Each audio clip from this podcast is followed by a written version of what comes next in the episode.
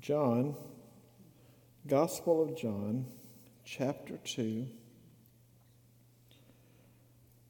Let's just read verse 21. That closes out where we were last week and into the rest of the chapter so we have a little surrounding. All right? John chapter 2, verse 21. Well, let's read 20 because it tells what 21 is about. John chapter 2, verse 20. Then the Jews said, It has taken 46 years to build this temple, and you will raise it up in three days. Jesus has just said, Tear down this temple, I'll build it up again in three days. It's taken 46 years to build this temple. Of course, he wasn't talking about the temple that he was standing in, he was talking about his, the temple, his body, his temple. But he, well, in verse 21, but he was speaking of the temple of his body.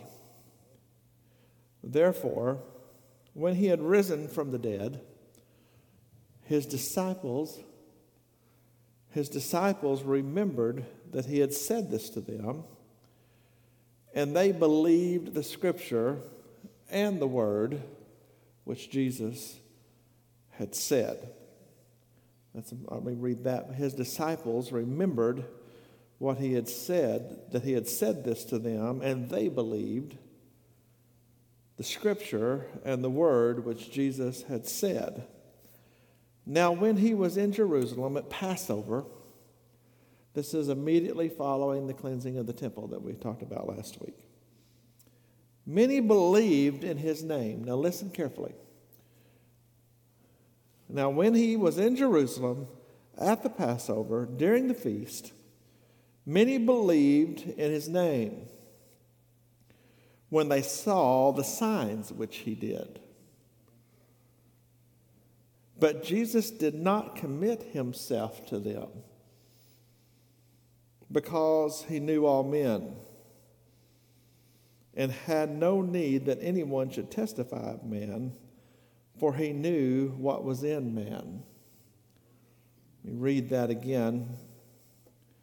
Many believed in his name when they saw the signs that he did.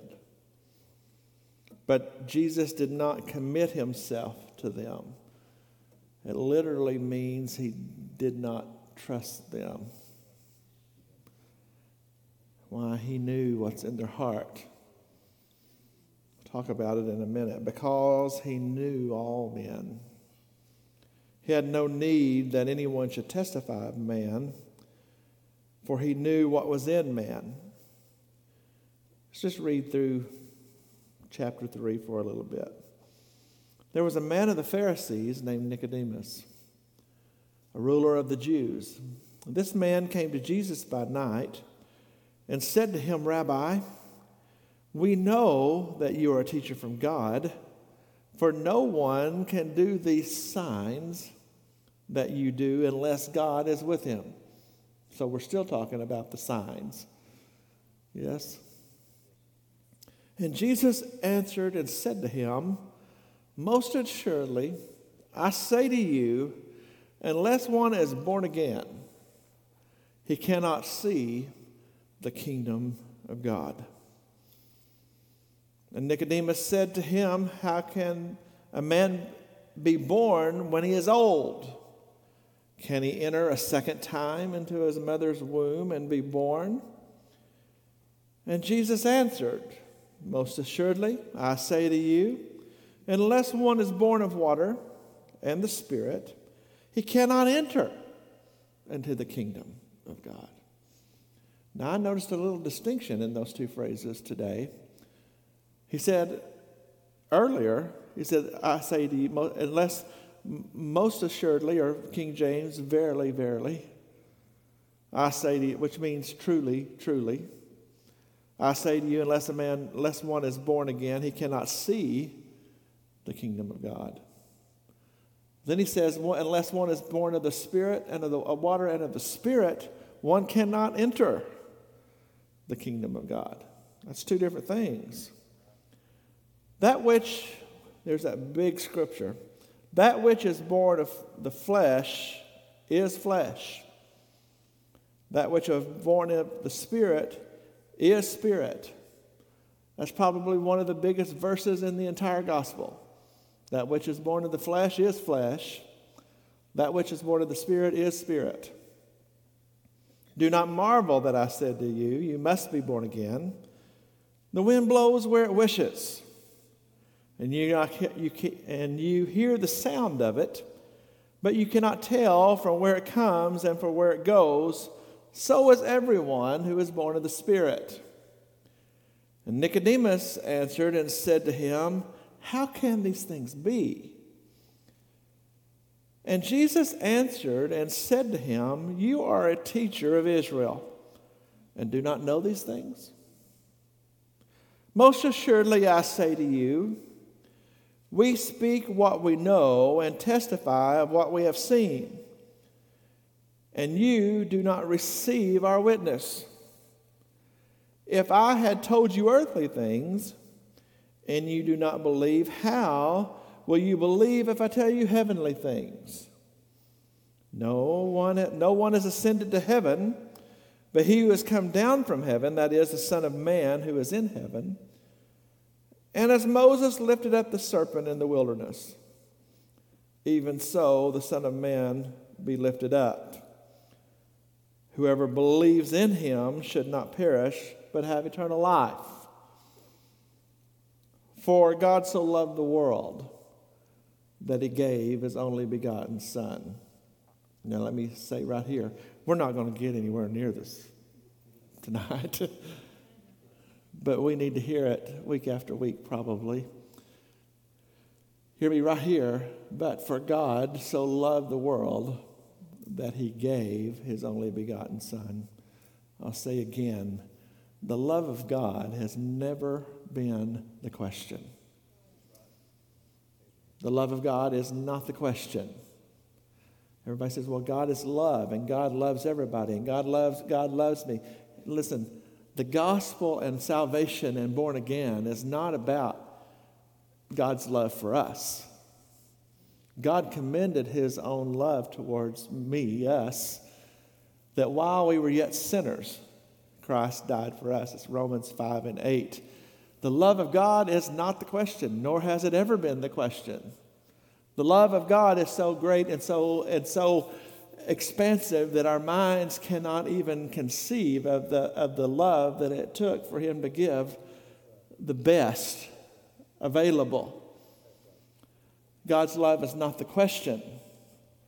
The question is accepting God's love and living for him by faith in the sacrifice of his son.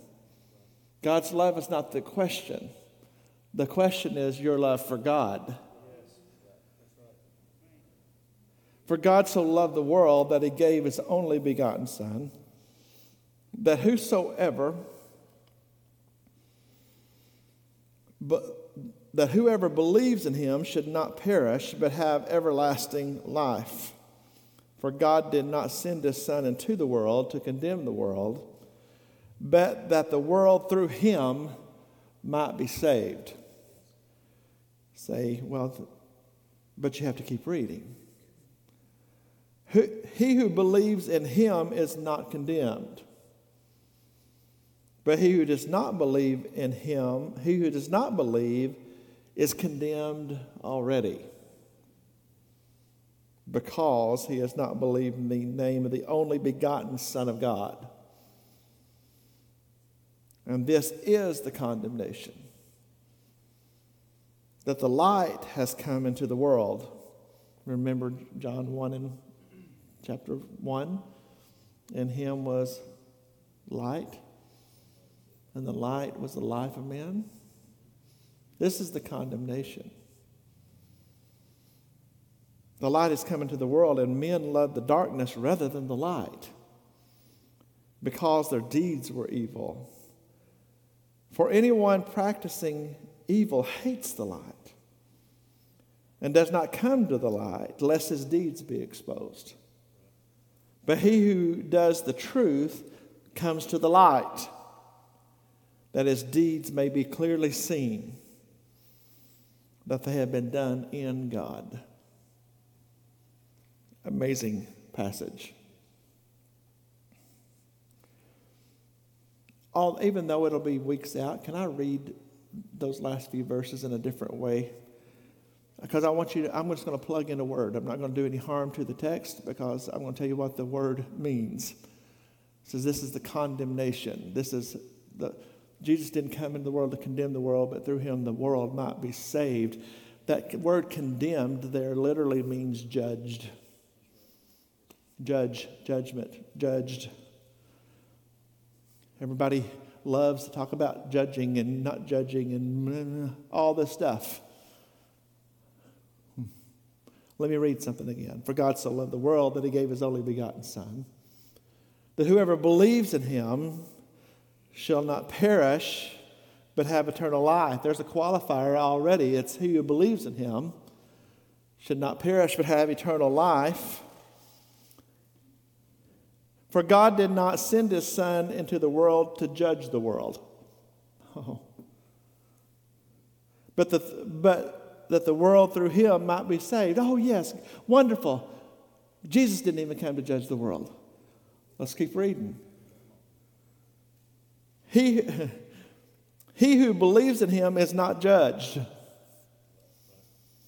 But he who does not believe in him is judged already because he has not believed in the name of the only begotten of the Father. And listen to this this is the judgment.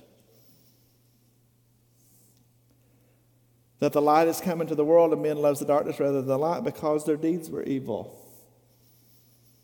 For everyone practicing evil hates the light and does not come to the light lest his deeds be exposed. But he who loves the, but he who does the truth comes to the light that his deeds may be clearly seen that they have been done in God. It's a powerful scripture. I'm at the end of what you're going to hear it because you have to hear it over and over. God is not going to judge sin. Listen closely. Judgment seat at Christ.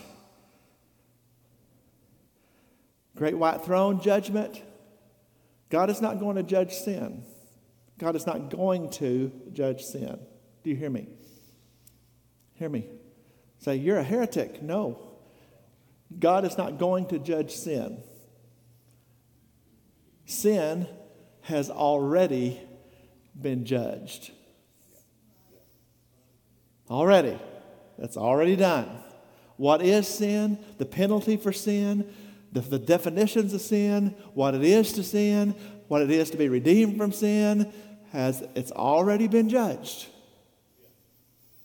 and given to you by the word of the, the prophets, by the gospels, by Jesus himself, by the apostles, and it is to be proclaimed. Go into all the world and preach the gospel. That's the good news of Jesus Christ to every creature. The good news is, is that sin's been judged and you are a sinner. you were born a sinner, separated from God because of the fall. And that he's already came and reconciled, made the way back to God if you accept him as your Lord and as your Savior. Sin is not going to be judged. Sin has already been judged. It's not yet to be determined. People are going to be judged at the great white throne judgment and the judgment seat of Christ. Sin has already been judged. People are going to be judged. I've heard it.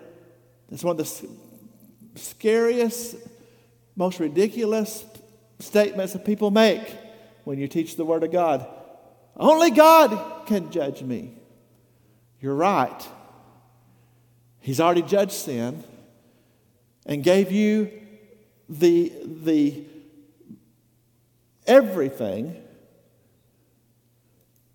This book says, the word says that God has given us everything that pertains to life when he talks about life, it's eternal life. He's given us everything that pertains to life and to godliness. That, what does that say? How to, how to have eternal life and how to live for God. He wrote it down. And sin has already been judged. From the beginning, from the fall, sin was judged. People are going to be judged at the judgment seat of Christ and the great white throne judgment. You want to be at the judgment seat of Christ. Because you know, there's one judgment before you get either place. Oh. There's a judgment before you get to either place the judgment seat of Christ or the great white throne judgment. There's one, if you are going to one or the other. You are going to, you are going to stand before Jesus Christ, every one of you. Everyone that's ever been born will stand before Jesus Christ. I think I told you that last Sunday. Everyone. They're all going to stand before him. They're all going to bow down to him. And they're all going to confess that Jesus Christ is Lord to the glory of God the Father. All of them. But their destination, which they're going to be at, was determined at their last breath, their last heartbeat, when they left this world, based on a, what they done with Jesus in their lifetime. When you, you want to be at the judgment, you want to be at the judgment seat of Christ. If you're at the judgment seat of Christ, you're born again. Well, you were born again when you got there. They're not going to determine if you were born again. If you are at the judgment seat of Christ, you were born again. If you're at the great white throne judgment, you are, you are lost eternally already.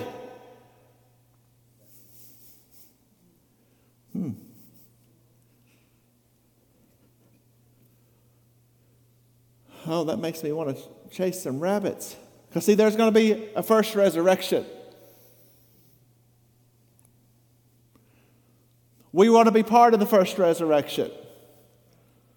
Oh, today the word that you hear thrown around that people like, that, and it, it's, a, it's actually a, a, correct word, even if people don't like it. We're talking, it's the, what we would call the rapture of the church, the first resurrection. The first resurrection is an interesting study because Jesus himself was the earnest, Bible says he is the earnest of our salvation. What's earnest? Anybody ever bought anything that needed earnest? It's the security that you, that you lay down to hold, to hold the position. The first resurrection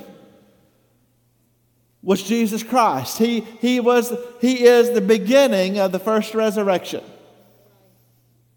And the first resurrection will go all the way through to the end of the millennial reign. I'm not going to cover all that. That is the sainted dead that will be raised back and given a glorified body. The second resurrection you know, there's going there's something everybody knows. That, that, did you know that everybody's going to get a new body? Everybody. Everybody. Most everybody. The wicked dead are going to get a new body. Did you, do you realize that? The wicked dead are going to be given a new body. It's eternal too. And it's, a, and, it's, and it's a body that will live in torment for eternity that can't be destroyed by fire. That's a supernatural body. Oh. The sainted dead are going to be given a glorified body. You're going to be like him.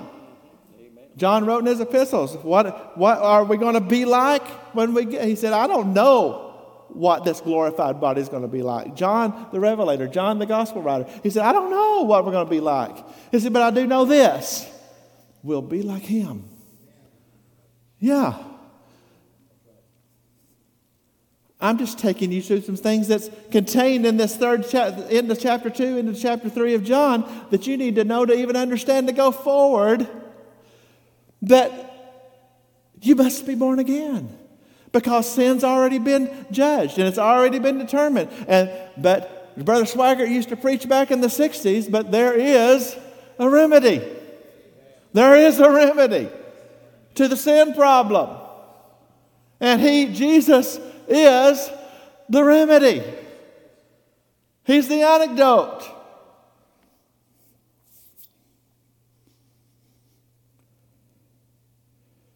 Everybody, I've told this story before, but when I got my first level of credentials and they were congratulating us, then Superintendent Larry Moore told us up in Arkansas, he said, Congratulations on your credential.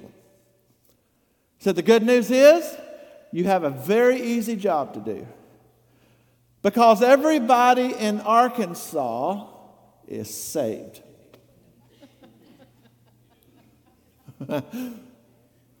now, if there's any place I could believe that about, that would be there.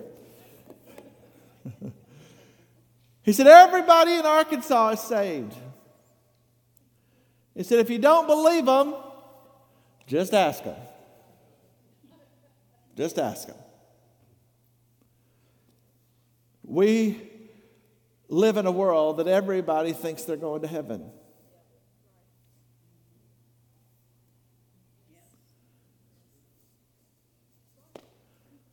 I've mentioned it before. I've been to a lot of funerals. Anybody been to a lot of funerals?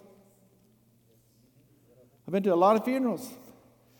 Preached a few of them. I have never heard anybody, including me, stand over that casket and say, Boy, these people split hell wide open. Have you? Now, if I don't have any clue about their eternal destination, I'll be happy to talk about they've gone on to their reward. because they certainly have. Can't preach everybody into heaven because not everybody's going. This is important. I'm in John chapter 2. That's where I'm at. That's, that's where I'm at. That's where I've came to. Because it says after this, or then it says that Jesus was in Jerusalem for the Passover, and that now when he was in Jerusalem for the Passover, during the feast, many believed in his name. When they saw the things when they saw the signs that he did. Many believed in his name when they saw the signs that he did. James said, You believe in God, you do well. That's what James said. You believe in God, you do well. He said, Because even the demons, the devils, believe and tremble. You believe in God, you do well. Even the devils believe and tremble. It says, Many believed in his name because they saw the signs that he did. Says, But Jesus didn't trust them. But Jesus did not commit himself to them because he knew all men and had no need that anyone should testify of man, for he knew what was in man. This living word. Remember, he's the living word. The word of God is living and powerful, sharper than any two edged sword, piercing even to the dividing asunder of the joints and the marrow, the soul and the spirit, and is a discerner of the thoughts and the intents of the heart. He was the Word personified. Literally, the Word became flesh. He knew what was in them. It says, Many believed in him because of the signs that they saw. Let me help you as we start traveling down there because they were not disciples. It says Jesus did not commit himself to them. I'm going to tell you, when you were born again, when you got when you were born, if you if you were born again, Jesus is committed to you. Right. Hear me. If you're born again, Jesus is committed to you. Oh, you ain't. Jesus is committed to you because you are something completely new. You're an heir of God and a joint heir with Jesus Christ. You're something brand new. And it happened because you believed on his name. You had a heart change that came not for the signs that he could, that he could do. Signs have never changed anyone. How many? Oh, I wish I lived in the Bible days. I don't. It was hot. Hot here too, but I don't think the temple was air conditioned. No. No. No. Oh, I wish I lived in the Bible. No. Why do you want to live in the Bible? Well, the signs and miracles. They didn't believe. They didn't change nothing. They don't. Let me help you with some things. Some of my favorite that come to mind, because it always, one of them that always blew my mind was the rebellion of Korah. We've talked about the rebellion of Korah before. Y'all remember the rebellion of Korah back in Numbers? When Moses has been appointed by God to lead the people out, and Aaron's been appointed as high priest, and the people decide, well, why does he get to lead us? Korah gets a faction up against, and I mean, they're still Korah. They're still Korah running around the church everywhere. There's still Korahs running around the church all over the world. Well, why do you get to lead? And they wrote, he got, they, he done what Korah does and got a group of people to come stand up against Moses and Aaron and say, well, why do you get to lead us? And Moses, was, well, what, because God called me. And that's not satisfactory. And, and the King James Bible, you know, the one that Paul used, said, Moses, too, I think. Korah, they're rising up against their authority, and God's anger was kindled. And it says in King James, because I like the King James here, it says, in the ground clave asunder. What's that mean, the ground clave asunder? It means the earth split wide open and swallowed them up. All of them that rose up against Moses, because rising up against Moses was rising up against God, because God had appointed Moses. I mean, that who do you think you are? Well, God showed him. Why do you get to lead? God showed him why he got to lead, because I picked him. The ground opens up, swallows a house and belongings and family and livestock and all.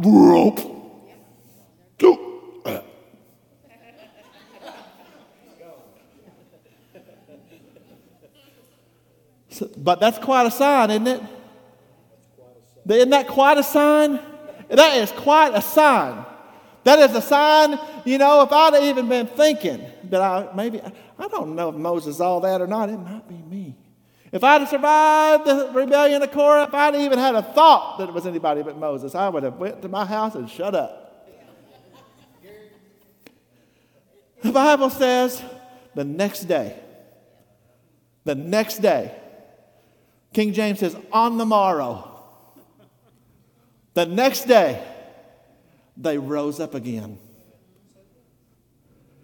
And you know what happened the next day when they rose up again? The same thing.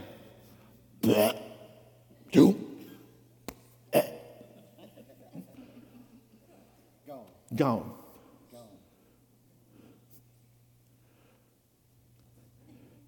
The sign didn't do a thing for them.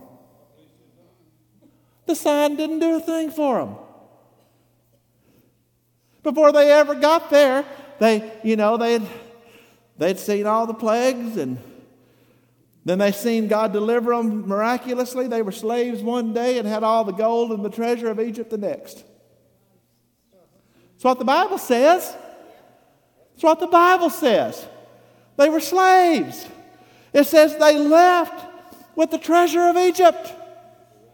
They were begging them to get out after, after the death angel passed over. Get out! Take our, take, where in the world do you think they got gold and all that stuff for a, for a calf? The Egyptians gave, get out! So they left with the gold and the treasures of Egypt. They left without one sick among them.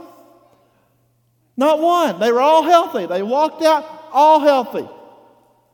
That means that they were sick the day before, God healed them. All of them. Gave them everything in Egypt. Get out. You're He set them free. They're barely out of town. God's feeding them every day by His own hand. Talk about signs.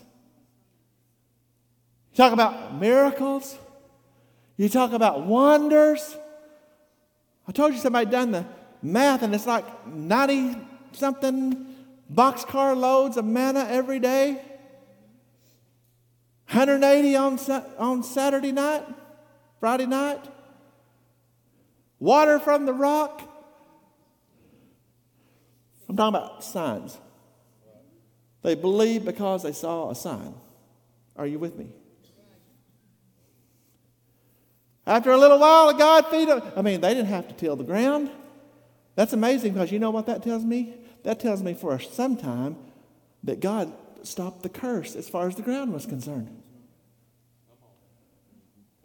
Do you realize that? Because God, when God began, to, when God pronounced the curse, first it was on the serpent. He said, You're going to crawl on your belly and you're going to eat dust. And he told Eve that she was going to have pain in her childbirth and that she was going to want to lord over her husband. But it was never going to happen. Part of the curse. You're going to want to, but you're not going to get to. And he told Adam, he said, You're going to work for everything you get by the sweat of your brow. If you're going to eat, you're going to work for it. It's the curse. I read when they left Egypt that they opened their tent flaps. Oh, I guess it was work. They opened their tent flaps, took their basket, gathered up manna for the day, and that was it. Don't get any for tomorrow, just today. Step on the coming into the Sabbath, get enough for the Sabbath. Two days. That's God put part of the curse on. Well, no sick, no feeble, no work.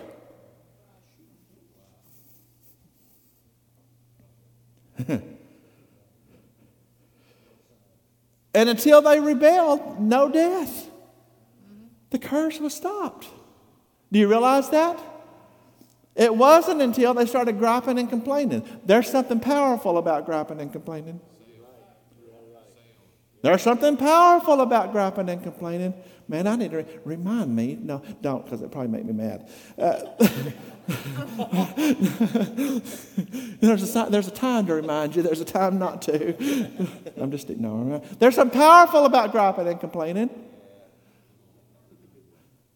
Because when they were grumbling and complaining, God got mad. See, they got they just barely got out. And God, I'm talking about the signs that he done. I'm still in John chapter 2. The signs that he done. So many believe the signs that he done. I, I mean, that's not, nobody's sick, no feeble. Uh, by the way, because you, do you know that, the, that in Eden everything was perfect?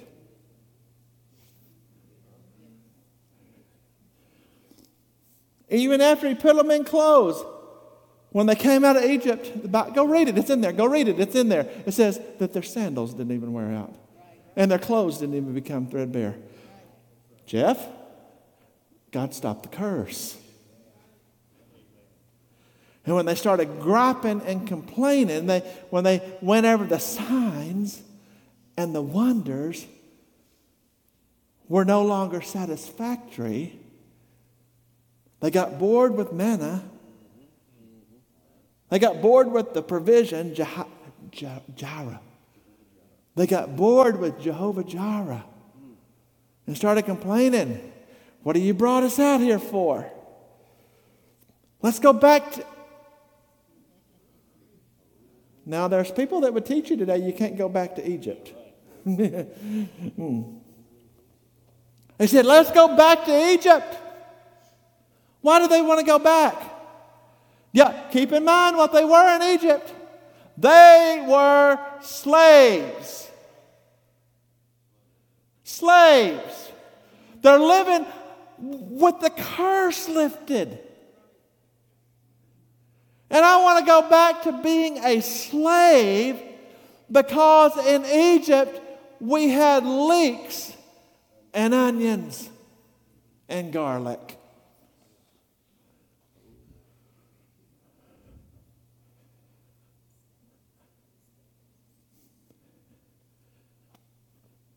They wanted onions in their beans. I thought, well, they need onions in their beans because you ain't eating beans, you're eating manna. They wanted, but isn't it amazing what people will give up the things of God for? Are you ever think about what people will trade the blessings of God for? Signs aren't nothing. That's why God doesn't lead with signs. God does not lead with signs. These signs shall follow them that believe, not lead them that believe. Mm. That's pretty good. So I think I'll say it again. These signs shall follow them that believe, not lead those who believe. Or uh, confirming the word with signs following. Confirming the word. Not producing the word. Not leading you to the word. Oh, you ain't hear me. So let's go back to John 2 and read it again. And when he was in Jerusalem at the Passover during the feast, many believed in his name. When they saw the signs that he did. But Jesus did not commit himself to them. You know why? Because they hadn't committed themselves to Jesus. They were committed to the signs they were committed to what Jesus could do for them. This is another one of those places where they were all excited because they thought they were going to have a political leader that got out from and under Rome. That's what it was about. They were excited. The, the, the belief come with the excitement over the signs. And let me tell you, if you can be led by signs, you can be led astray. That's good preaching. I'm going to go over here and say it. If you can be led by signs, miracles, and wonders, you can be led astray. Not only can you be led astray, you will be led astray. I will remind you that when Moses threw his authority on the ground, that staff. Remember, we talked about it. When he threw that staff on the ground, it became a snake. The magician said, ah, I can do that. Threw their staff on the ground, it became a snake. I'll even tell you about Jesus talked about in the last days that one of the issues would be, one of the problems would be, one of the things that created apostasy would be lying signs and wonders. The enemy's supernatural. He's not God, but he's supernatural. He's a supernatural being. Let me tell you about supernatural beings. God is a supernatural being. He, he, is, he is the incredible supernatural being. He is the omnipotent supernatural being, being. He is the omniscient supernatural being. He is, he is the omnipresent supernatural being. He is all in all. The angelic host, the fallen angels, the demon spirits, all supernatural beings. Enemy has some power. But he's not all powerful.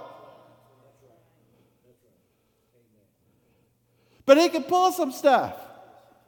And I'm, I, am pausing right here to tell you that how to, this is, this, Jesus didn't commit himself to it because they wasn't with him. They were with the signs.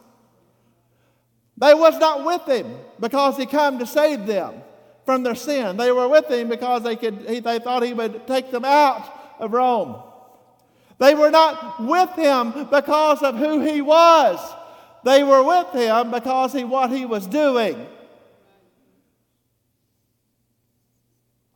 That's why.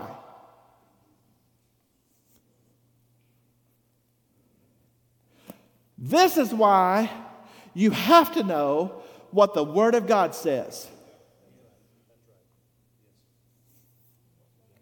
If you're going to be led around by supernatural occurrences, you are going to be deceived. It's, it's that, if you're hearing all the rest, the most important thing I'm telling you, because people in the so called Christian world right now are chasing after crazy things when the doctrine, the teaching, what they're teaching you is very obviously completely bizarre and completely off base.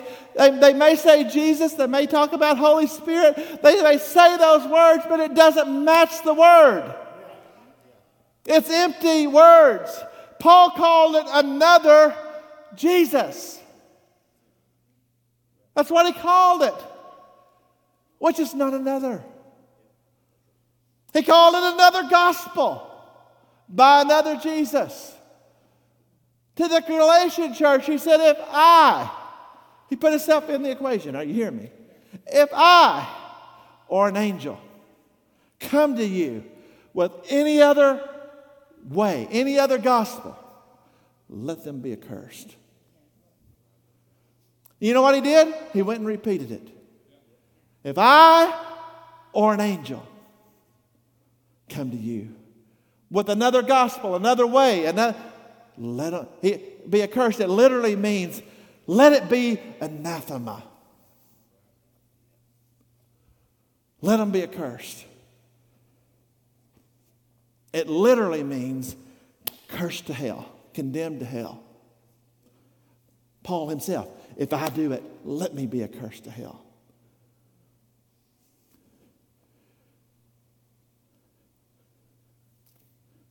We walk, for we walk by faith and not by sight. Faith comes by hearing, and hearing by the Word of God. If your faith and your hearing do not originate in the Word, it's a false faith and it's a false way. Their faith was in what they could see instead of who he was and what he came for and his, what his purpose was. Nicodemus even says, Hey, teacher, we know that you are a man sent from God or sent by God. No, sir, Nicodemus. He was not a man sent by God. or from God. He was God and is God. He wasn't sent for God, to speak for God, to do for God, by God. He is God. He said so himself. When, when we get further into John, we're going to start hearing the seven I ams of John. Say, what do you mean?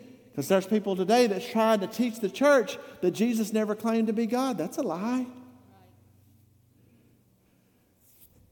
Because they, when they say, Are you He? He would say, I am. And you say, Big deal. They thought so. When he would say, I am, what those Jews do? The Sanhedrin and the Pharisees, the leadership, the, what uh, the Bible says, uh, it says that when the Jews, he's talking about the Pharisees and the, the Sanhedrin, the leadership, the studied in the law, the religious leadership when he said, I am, it says they ripped their garments and gnashed at the going to cross. It says they gnashed on him with their teeth. They bit him. Gnashed on him with their teeth because he said, I am. What do you mean, I am? The, that meant something. It meant something then, it means something now. Because see, there's one thing, there's one thing those, there's one thing those Pharisees could identify with, and that was Moses, mm-hmm. the lawgiver, and his call that brought them out of Egypt, out of bondage. Go tell Pharaoh, let my people go. Who shall I say sent me? He said, Tell them I am. That I am sent you. When those Jews would say, Are you he? He'd say, I am.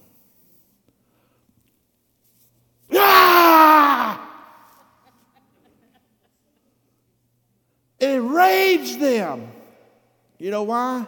He was saying, I am God. I am the anointed one. I am the Christ. I am the Messiah. And James, he's going to, say, and John, he's going to say, I am the way, the truth. I am the life. He's going to say, I am the bread of life. I am the light of the world. I am the door. I, the, I am the good shepherd. He, just, he kept talking all the way about, I am. I am. I am. And they're, and they're looking for a presidential candidate. Oh, I meant to say an emperor.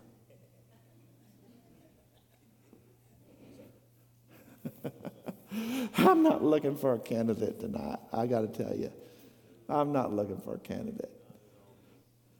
I'm not looking for, I, you know what? I'm not even looking for the Antichrist. There are more people in the church looking for the Antichrist than the, than the Christ. I'm not looking for the Antichrist. I'm not even looking for a third temple. There's going to be one. I'm not looking for a third temple. I don't care how many heifers they got in Israel.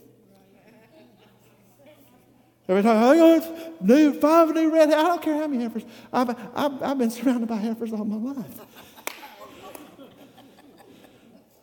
I ain't looking for a heifer. I should have said, Matt, why don't y'all slow me down every now and then? What I meant, no, I'm not, I'm not looking for a mark or the beast. Right. Everybody's worried about the mark or the beast today. Can I just preach a while? I'm still in John chapter 2. Is that all right? Uh, everybody's looking for the beast today. I ain't looking for no beast. I ain't looking for no mark. I ain't, I ain't even concerned about a mark. I got Christian people, you know, I got all these Christian people running around worried about, oh, you're going to take the mark, you're going to take the mark. You're going to, they do this, you're going to take And no, but I'm not going to do it because it's the mark of, I'm not going to not do something because it's the mark of the beast. I ain't looking for no mark of the beast. I ain't worried about no mark of the beast. I'm not going to be here. First of all, to have a mark of the beast, you got to have a beast. I'm not looking for an Antichrist. I'm looking for the Christ. I'm not, I'm, I'm not looking for Armageddon. I'm looking for the eastern sky to split open. I'm looking for this, I'm looking for the clouds to unfurl. I got my attention on Louisiana. It's the only reason to look that way, y'all.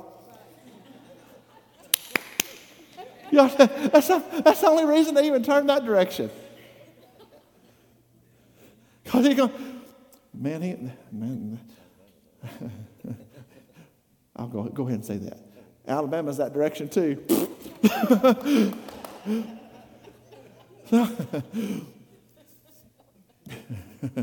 I'm looking, I'm looking for, I'm, I'm, I'm not looking for a mark, I'm listening for a trumpet. I'm not, I'm not, I'm not looking for, I'm not looking worried about a shot. I, I'm listening for a shout for the Lord Himself. He didn't even, he's not, he's not going to send Gabriel. Everybody say when Gabriel blows his horn. That's not that, that the word. The Bible doesn't say Gabriel's got a horn. He may, but it says the Lord Himself shall descend from heaven with a shout, with the voice of the archangel, and with the trumpet of God. I'm not looking for a shot. I'm looking for. I'm listening for a shout. You know why? Not because of a sign. oh, that's just a sign. That's a sign. Everywhere I go, it's a sign. It's a sign. It's a sign. It's a sign. Do you ever notice that? Everything that happens, if it's too hot, that's a sign. If it's too cold, oh, that's a sign. Am I making it up? Am I making it up? Am I making it up? Everybody, oh, it's a sign. It's a sign. It's a sign. He said it was an evil and perverse generation that was looking for a sign. I'm not looking for a sign. He said, I'm not, matter of fact, he said, I'm not going to give you any sign except for the sign of Jonah. What was the sign of Jonah? Three days and three nights in the belly of the whale, and they came out. Jesus was talking about himself. Well, you know how, what I'm going to give you? I'm going to go to the grave. Three days and three nights, and I'm going to come out. Tear down this temple. Three days, I'll build it up. And when I go away, I'm coming again. I'm not looking for a sign. If you look for a sign, you're going to be all over the map. It says, and many believed because of the signs. But Jesus wasn't committed to them because he knew what was in them. What was in them? Carnal aspirations, political desires revenge, restitution, retribution. I know that you're teacher. I know that you're a man. And there was a man of the Pharisees named Nicodemus, ruler of the Jews. The man came to Jesus by night and said to him, Rabbi, we know that you are a teacher come from God. For no one can do these signs unless God is with him.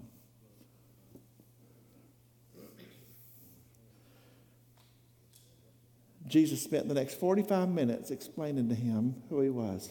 No, he didn't. He didn't say, Well, let's have a chat, Nicodemus, about God being with me and who I am. He ignored all that. He said, and Jesus answered him and said, Most assuredly, I say to you, unless one is born again, you will not see the kingdom of God. I noticed he didn't say anything about Rome or the restoration of Israel or a political turnaround. He said, unless you're born again, you can't even. Would y'all hear me in something? Romans chapter 8, Paul talks about the carnal mind. Y'all hear me talking about the carnal mind all the time? The fleshy mind. He says that the carnal mind cannot understand the things of God. He says the carnal mind is an enmity with God. It can't produce the things of God, can't understand it. Why? Because these things are spiritually discerned.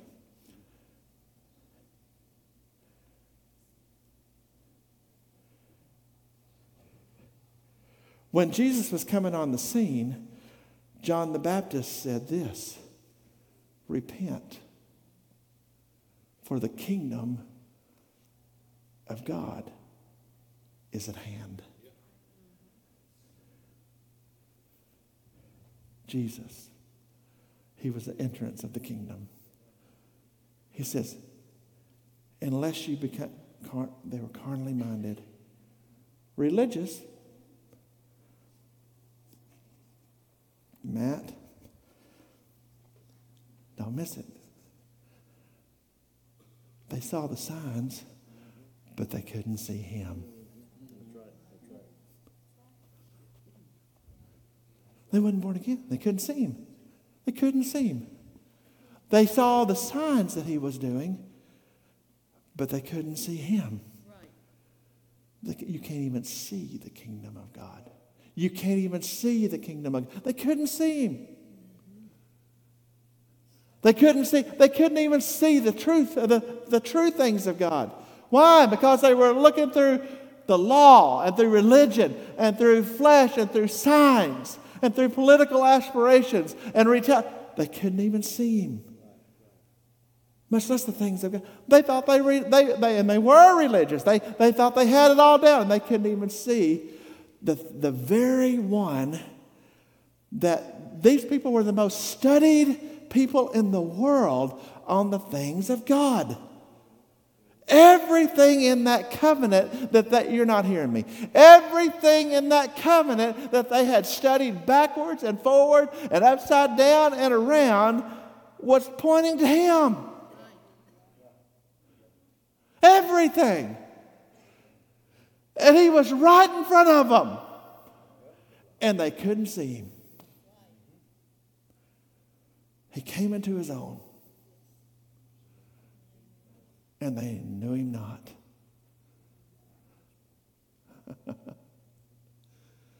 That's why he said, You've got to become something completely different.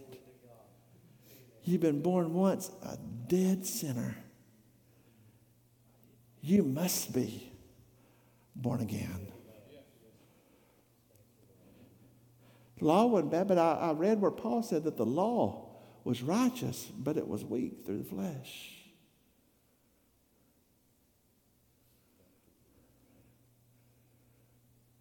But this new covenant was mighty. How?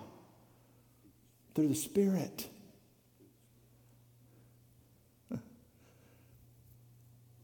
That's just why, oh, that makes me want to just teach for a year on whatsoever is flesh is flesh.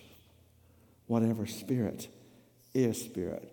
Flesh never becomes spirit, and the spirit never becomes flesh. It's one or the other. And they had every they had hundreds of prophecies that described him to a T. And they couldn't see him. They were impressed by the signs. They believed the signs. Why? Because the signs were real.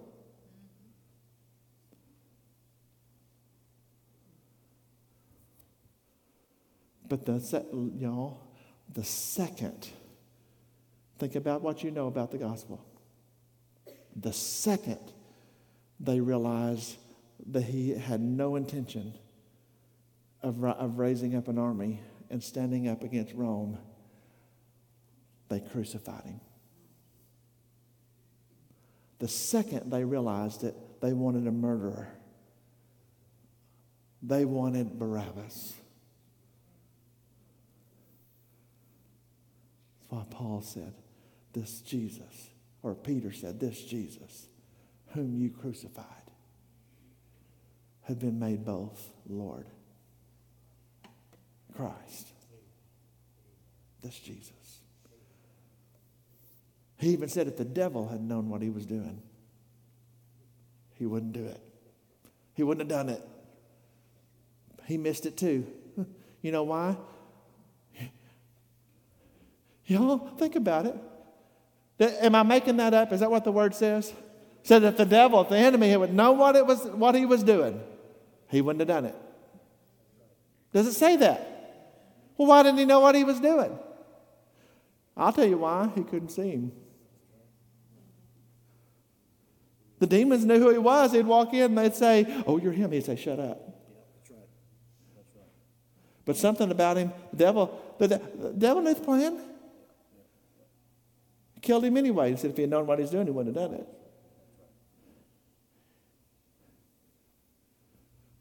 Because things, these things are spiritually discerned. It's why we walk by faith. It's why you got to know that word. Oh, I wish I could get you to understand. If you don't know the word, you're going to get fooled. Because you know what line, I'm wrapping up, kind of. You know what line signs and wonders are?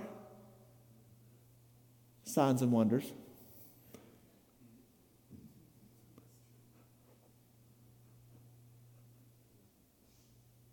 No, you didn't. You, you missed that.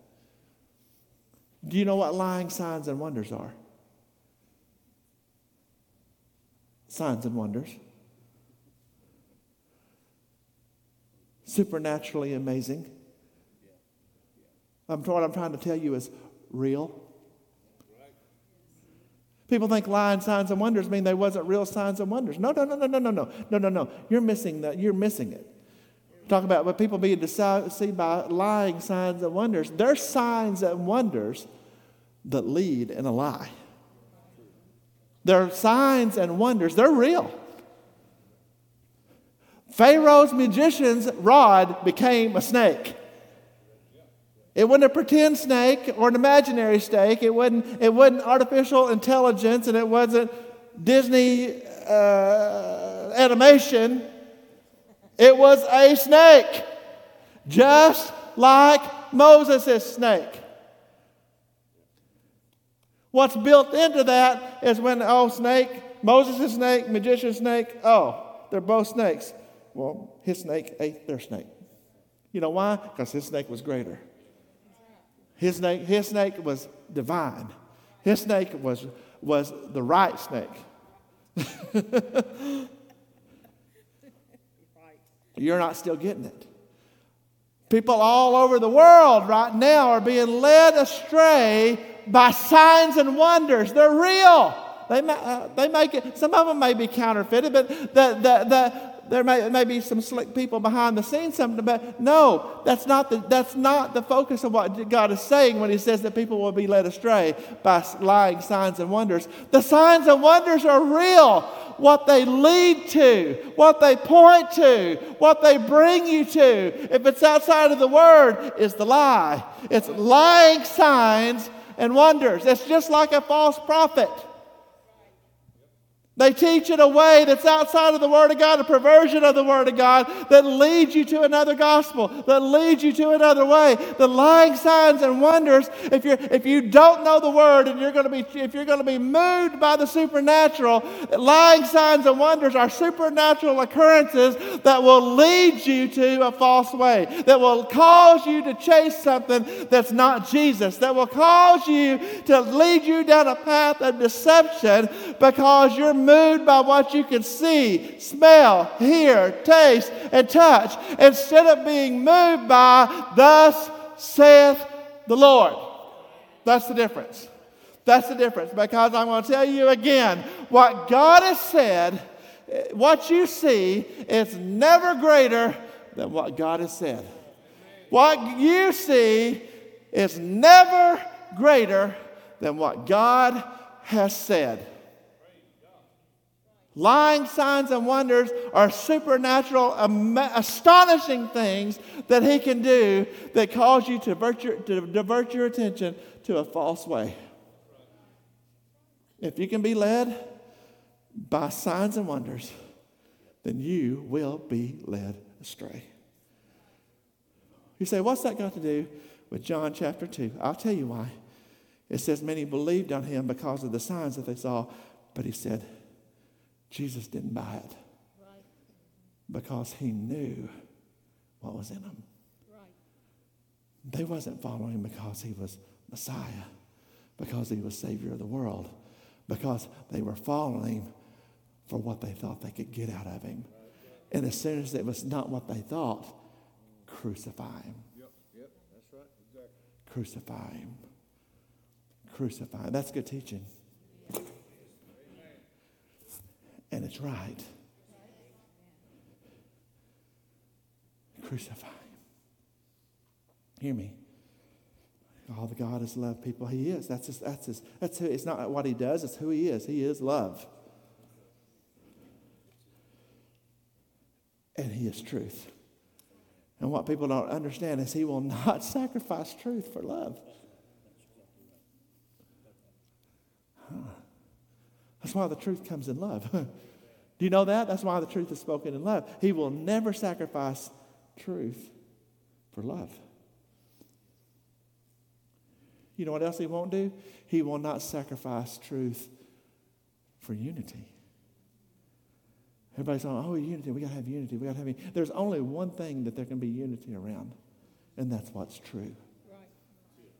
That's the only thing. Yeah, I, yeah, I'm not singing Kumbaya with people that are around the campfire with people that are chasing a false way. Oh, we should, we should all be together and have unity. No, sir. The only place there is to unite around is around what's true. And what's true is the Word of God. That's it. We should all go along to get along. Find me that in the Scripture. I'm not preach, preaching some false doctrine. I'm telling you what's true and causing you to realize that all that junk that's been, that's been pushed on down our throat is the false doctrine.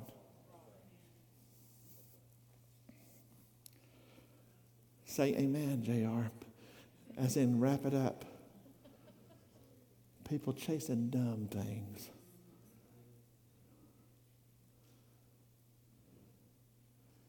Had a friend I know, Leesville. I shouldn't say that out loud, it's on live stream. The town I just said in Louisiana. You may know where that's at. that's a not very far away. It's not very far. Is that very far away? Had a, I, I can tell you a church or a person or anything like that. Uh, psh, scrub that. Uh, uh, I started seeing their stuff on. I was watching their stuff online because I, I thought, man, these people are weird, and so I started watching it. And I had some missionaries that were over there, and I said, well, how'd that go? He said, well, it was, it was okay. I said, shut up. What really happened? Tell me what really happened. I said, this is me and this is you. Don't give me that junk. He said, Well, they are a little weird. I said, Well, how so? He said, Well, he took me back to see where oil has been flowing down his back wall for the last six months. I thought, oh. Uh-uh. Thought last time I saw a preacher with oil, they caught him at Tractor Supply. they did. That's true. They were pulling that stuff off and had oil. I said, I said, oh, I said, I wouldn't go back. He said, yeah, it was, it was a little weird. I said, well, what you don't understand is I don't, I don't have time for a con artist and a scammer. And they, that's a con artist and a scammer. That's what that is. I said, and, and everybody will know sooner enough. it's, he's a con artist and a scammer. It's not just a little people. See, see, Chris, they think Christianity is giving them the benefit of the doubt. No, Christianity is to say you're a con artist and you're a scammer and you're going to repent and stop it. That's right. That's right. And within six months, the district had come taking him out of office because he had stolen everything the church had.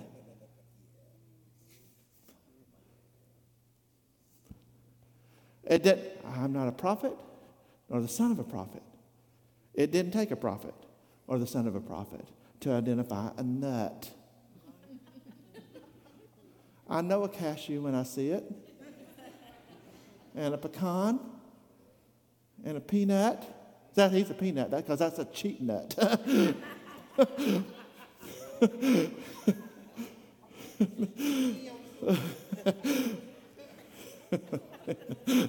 That's funny. I don't care who you are.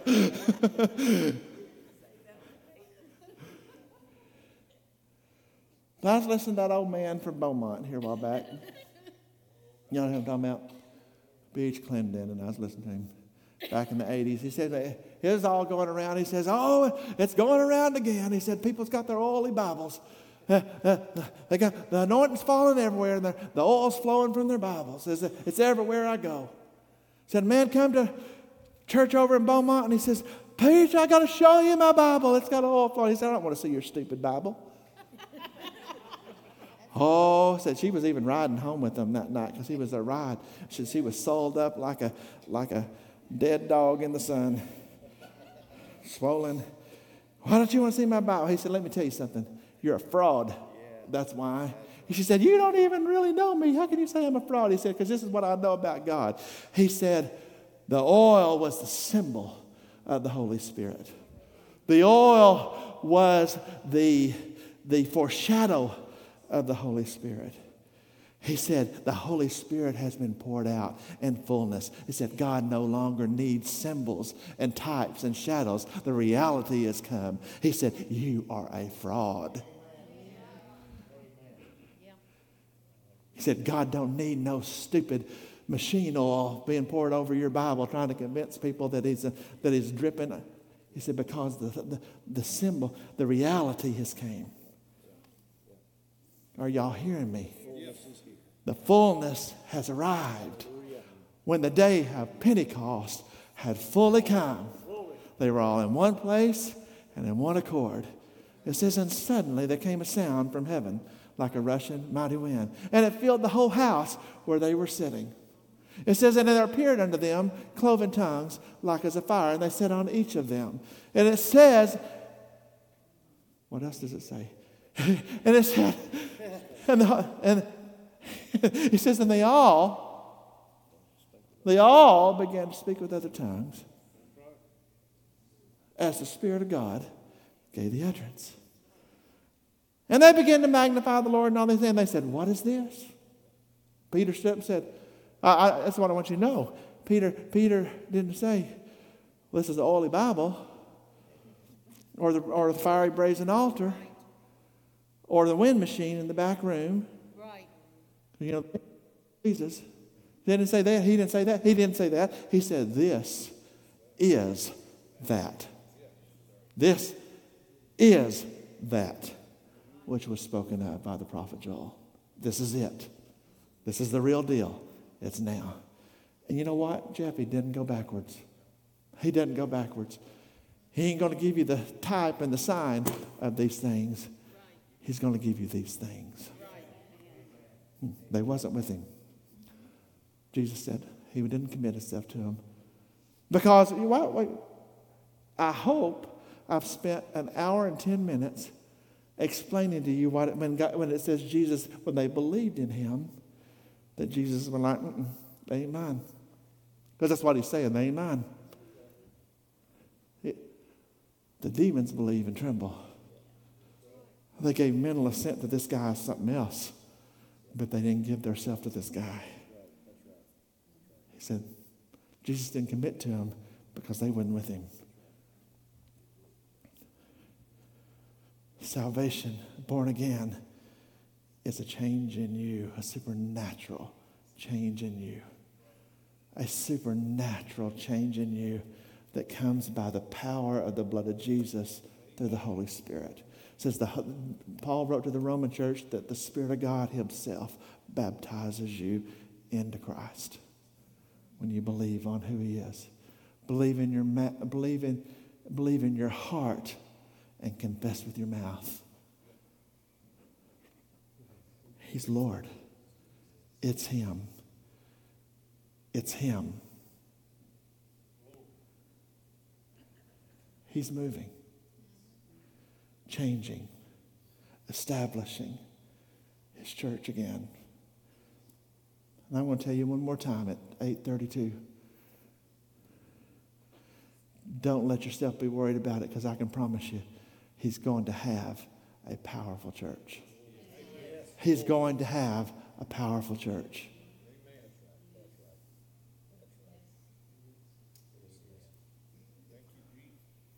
Heavenly Father, thank you for your word. Thank you. Thank you for establishing your word in our heart. Thy word have I hidden in my heart that I might not sin against you. Lord, your word is a lamp unto my feet. It tells me where I'm at. And it's a light into my path. It tells me where I'm headed, shows me where to go. Lord, order my steps. Order my steps according to your word. Order my steps according to your word. Order my steps according to your word. Lord, create in us a new heart. Show us, show us, lead us, guide us, strengthen us. Hallelujah. Forever, O Lord, thy word is settled in heaven. Thank you, Jesus, for your word.